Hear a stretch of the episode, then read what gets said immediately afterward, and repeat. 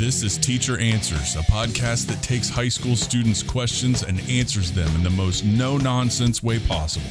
My name is Sam Griffin, 27 year veteran teacher and examiner of the teenage brain. Come with me and explore why high school students do what they do. Hello, everybody. My name is Sam Griffin. This is the very first Teacher Answers podcast.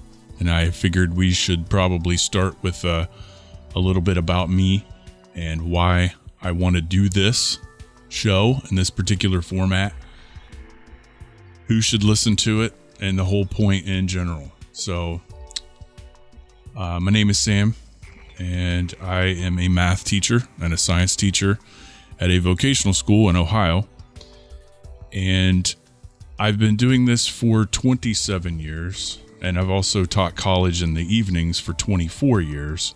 So I've spent a lot of time in different classrooms on, you know, both in college and high school. and I've taught over 5,000 students now. So, you know, I really learned early on that if I was going to survive this job, I would have to get to know how their minds work, right? So that you could get more out of them. And uh, so what happened was a couple of years ago, we rebranded our school. And uh, branding is when the school hires a company or something like that to put a a shiny paint job on the school and that kind of thing. And one of the things they came up with that I thought was really good was this concept of something called a career tree.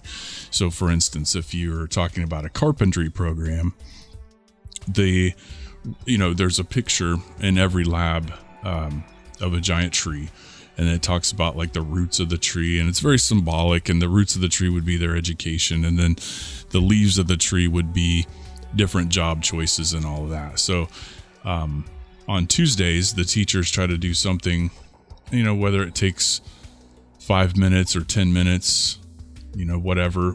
Everybody does a little bit different things. Um, but we do something career oriented or kind of success oriented. So I tried a lot of different things, and uh, one thing that's stuck for the last couple of years is this thing that uh, that I do, where they I have them at the beginning of each nine weeks.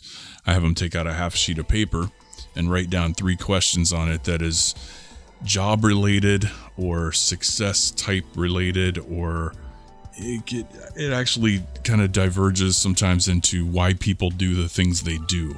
And that's really what i'm interested in. Um, and something i can say for sure is if you talk to high school students about success they listen. I, it doesn't matter what level you're at, whether it's the highest level academic class or something else, and but everybody wants to be successful. So, um, the thing that there's there's definitely been a change with this new generation, this Generation Z. We have, you know, the post 9/11 cell phone everyday generation and I can tell you, I think they get a bad rap. A lot of people look at, you know, kids today. Now I'm talking high school kids, right? That's that's my. If I have expertise, 27 years in the classrooms probably qualifies as some sort of expertise, but uh, that's my area is the 16 to 18 year old brain, right? That's what I deal with. Um, but one of the things, you know, a lot of people think that they're you know, they give them a bad rap and they say that they're entitled and all that. But I, I can tell you that, that, you know, kids today will be uber loyal to you if you're if you're presenting but you have to present something of value to them. You have to. If you don't they're out. Um, if it's something that's valuable they'll put their cell phone down and listen to you you know because that's what they want. They want to do some kids today want to do something meaningful. Um, now, are they interested in getting there immediately? Yes, but we all are. We all we we all are in the microwave generation where we want it right now. You know, so kids aren't any different. Students aren't any different in that. Um, So I had them write on a half sheet of paper, you know, three questions, and I would collect them anonymous. There were no names on them, and I would just stick them in my drawer. And on Tuesday, I would uh, I would take one out randomly, put it on the the projector so they could all see it, and then I would just read it and I'd answer it, just honestly. And on, you know, I would I'd take a look at it just to make sure that there wasn't anything bad or maybe too personal on it. And you know, um, if you've never done this, if you're a teacher listening to this, um, you, you should definitely do this. It's, you'll learn a lot about your students doing this. students do love it. I've had many students ask me to put this in audio podcast form over the years, and I've just decided, you know, we're on that Corona um, disaster that's going on right now. So I thought, well, what better time than to start this right now? So, who should listen to this? I, I would say anybody high school age should definitely listen to it. Anybody interested in success type motivational talk should listen to it. Uh, parents of kids, you know, teenagers, kids of teenagers, parents of teenagers should definitely listen to this. Um, teachers should probably listen to it. Um, so that's just about everybody that are, is around teenagers. So in particular teenagers should listen to it. And you know what what i would love to happen is for students who pick this show up over time like i said it's not going to come fast. I'm not really worried about success right now but more just turning out um, a show that's reasonably entertaining and productive. I have an envelope that i've saved what i call the greatest hits of these questions over the last couple of years and it's a giant envelope full I could probably make a hundred podcasts just off this envelope if nobody submitted a question. But that's that's what I would like is to have you, um, the listener, whether you're a teacher or a parent or a student, um, send me a question. And I got the show Teacher Answers. It's kind of a play on words like back of the book type stuff, you know, that that sort of secret knowledge or whatever. I don't know. It just kind of turned out that way, but um, I will confess that uh, it, the the name of the show was determined on the Gmail address I could get. So if you would like to submit a question, uh, teacher answers at gmail.com would get it done. The other place that you can reach this um, with this site I'm using called Anchor, um, you can leave a voicemail, like a voice call type thing uh, which I think is super cool. I think you do that with your phone. I've never tried it, but I look forward to it. Um, I guess that's it. You know, I'm, I'm going to do this in a format that's one take. Um, I'm not going to do a whole lot of uh, editing of this as far as content wise goes. I'm going to keep it professional. Um, I am still a teacher, so you know I can't go bad mouthing people, and I'm not interested in that. So um, I'll keep politics out of this for sure, and I'm going to keep it about the student and their mindset and how to improve. So I have now, honestly, I don't know if you believe me yet or not, but I'm a pretty honest dude, and I just took a question randomly out of this envelope like I said, this is the greatest hits. So if it's in this envelope, then uh, I obviously like this question. So here's the first one. I got two of them on this paper, so I'll do two of them today. I'll try to do three each each show, but I kind of blabbed on there for a while, so we'll just do two today. Question one.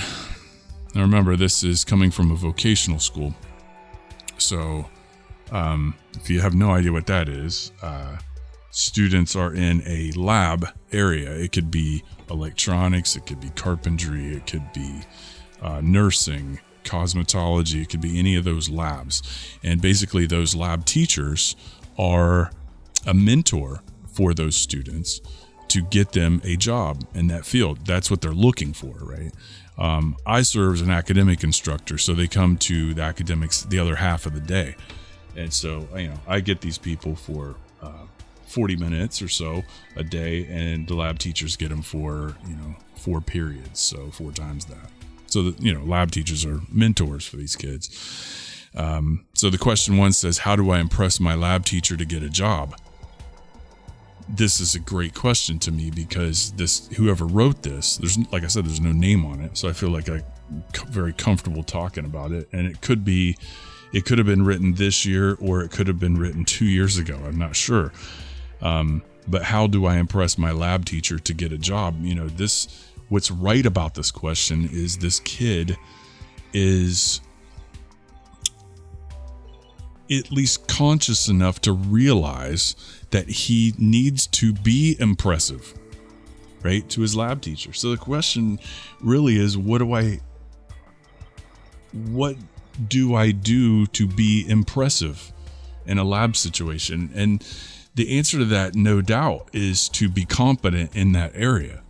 You know for instance if you're if you're in i'll just use carpentry for an example right? If you're in carpentry and you're the kid that everybody all the other students go to for help that's competence. If you're going to other students for help i mean that could be the beginning of competence but it also could be that you're behind right? So what you need to do is develop a um, a work ethic hard enough that you master these these basic things that you're doing in these labs and try to push beyond that right? So like like research other stuff. Like carpentry is is way more than just pounding nails in a board you know? There's a lot to it. There's no limit to what you can do with that. So um, to impress a lab teacher you definitely need to be doing more um, you know, and I, I, I, think when people talk about they don't have motivation, that, that is, I'm convinced it's because you're not doing enough. You need to do more and, and try different things and, and research stuff. I mean, with YouTube, there's no end to what you can research. So, um, how do I impress my lab teacher to get a job? And that, that comes with competence. You need to be competent. Uh, the teacher needs to look at you and say, well, this is my go to guy. I guarantee you that kid's going to get um, the first first you know if, if an employer comes to them he's going to go to that kid first because you know the teacher needs wants to be competent as well um, so he's going to send his best student out there so that he looks good you know this world resol- revolves around looking good so and it's important it is it's not vain. It's not a vain thing. It's it's um, the way it works, right? People who are competent need less help. They can get way more done with less um, less work as far as the employer goes or the teacher. And that goes for you know you could be the same way in your English class. Same way. People are going to you for help on how to do something or, or any class. And here's my sec- the second question on your last one here today. uh, it says it says how to not get nervous during an interview. So it wanted me to talk about how this kid was obviously, you know, probably 18, going through interviews for jobs that he really, really wanted. And, you know, you fight the nervous stomach, right? The butterflies and stuff. How do you not get nervous during an interview? Um, I've heard that uh, I, I, I watch psychology videos for fun. I know that's crazy, but I do, and uh, I, have looked a lot into this, and and that you know that external factor of of an interview process that could be that could be a tiger in the room trying to eat you Right? That's what that feels like. So, what happens, apparently, according to the body, is your gut kind of shuts down, right? And that can cause what what's known as the butterflies or the nervous stomach. It basically stuff just stops um stops working in there. And and like all the energy is going to your your hands and, and your feet and your body and you you want to fight, right? um, during an interview process, you can feel like that. During, if you are waiting in line to give a speech, you definitely feel like that, you know, that fear of rejection. So that's part of it, the fear of rejection. Somebody's going to ask about that one. So I won't go into the fear of rejection uh, right now, but um, one thing that you can do, whether you're giving a speech or you're in an interview or something that's making you some sort of performance nervousness like that, interview is a great example of that, is to realize that you're supposed to be nervous and stop trying to fight it. Right? Um, I read this. You're gonna laugh, but it's in a Berenstain Bears book I used to read to my kids. It's called "The Berenstain Bears Get Stage Fright." It's like one of the most profound things I've ever read, and I've read all that.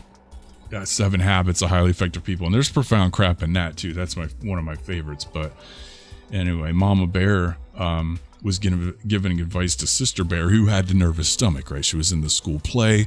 It's called Berenstain Bears Get Stage Fright. You should totally read it.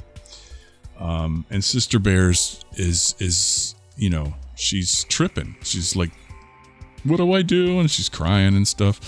And, uh, and Mama Bear gives her, in just a few words, the best advice I've ever heard on this subject, which is hey, you're trying to fight this and you're trying not to be nervous and it's making it 10 times worse. What you need to do is just realize that you're supposed to be nervous. And they probably are too. Whoever's I've I've been on the other end of that interview process where we're interviewing uh, potential teachers, for instance. And trust me, if you're on that end of it, you're nervous too. The whole room's nervous. I'm nervous right now talking to you because I fear rejection, right? So we all fight this. Um, but yeah, if you're in an interview and you're waiting and they make you wait and they're, you know, you're maybe next in line and you see somebody going in front of you and there's like the firing squad and they come back out and then it's your turn. That's very nervous. You're supposed to be nervous, right? So just realize next time you have to do something like that, that you're supposed to be nervous and just feel what it feels like. And eventually you'll just get, that'll become normal right and then your whole body will start working again and that those butterflies your digestive system or whatever it is will start working again and and then you'll be able to uh, have a much better time in fact i bet you if you listen to my voice at the beginning of this podcast 15 minutes ago i bet it sounded different than it does right now you should totally go back and listen to this again so that's the end of that. So what I'm going to do is record a bunch of these. I'm just going to do a bunch of them. And you know, I'll skip the fluffy stuff. Now I might have something to talk about.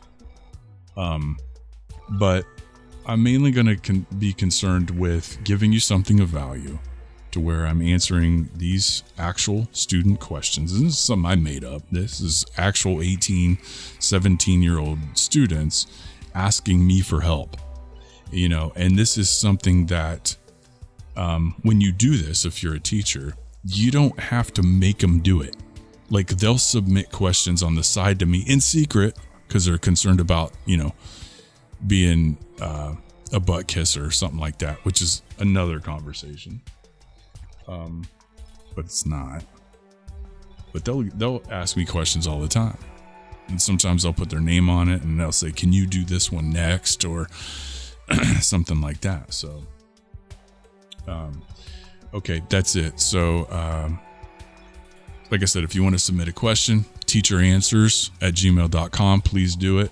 Um, and you can also try that voicemail thing out, that voice call, leave a message thing at the anchor.fm slash teacher answers with an S. All right. I will. Uh, I'm going to get out of here. I will talk to you guys soon. Have a good one. You have been listening to Teacher Answers. If you would like to submit a question, drop me an email at teacheranswers at gmail.com. Or you can leave me a voicemail on the Anchor podcast site, anchor.fm slash teacher answers.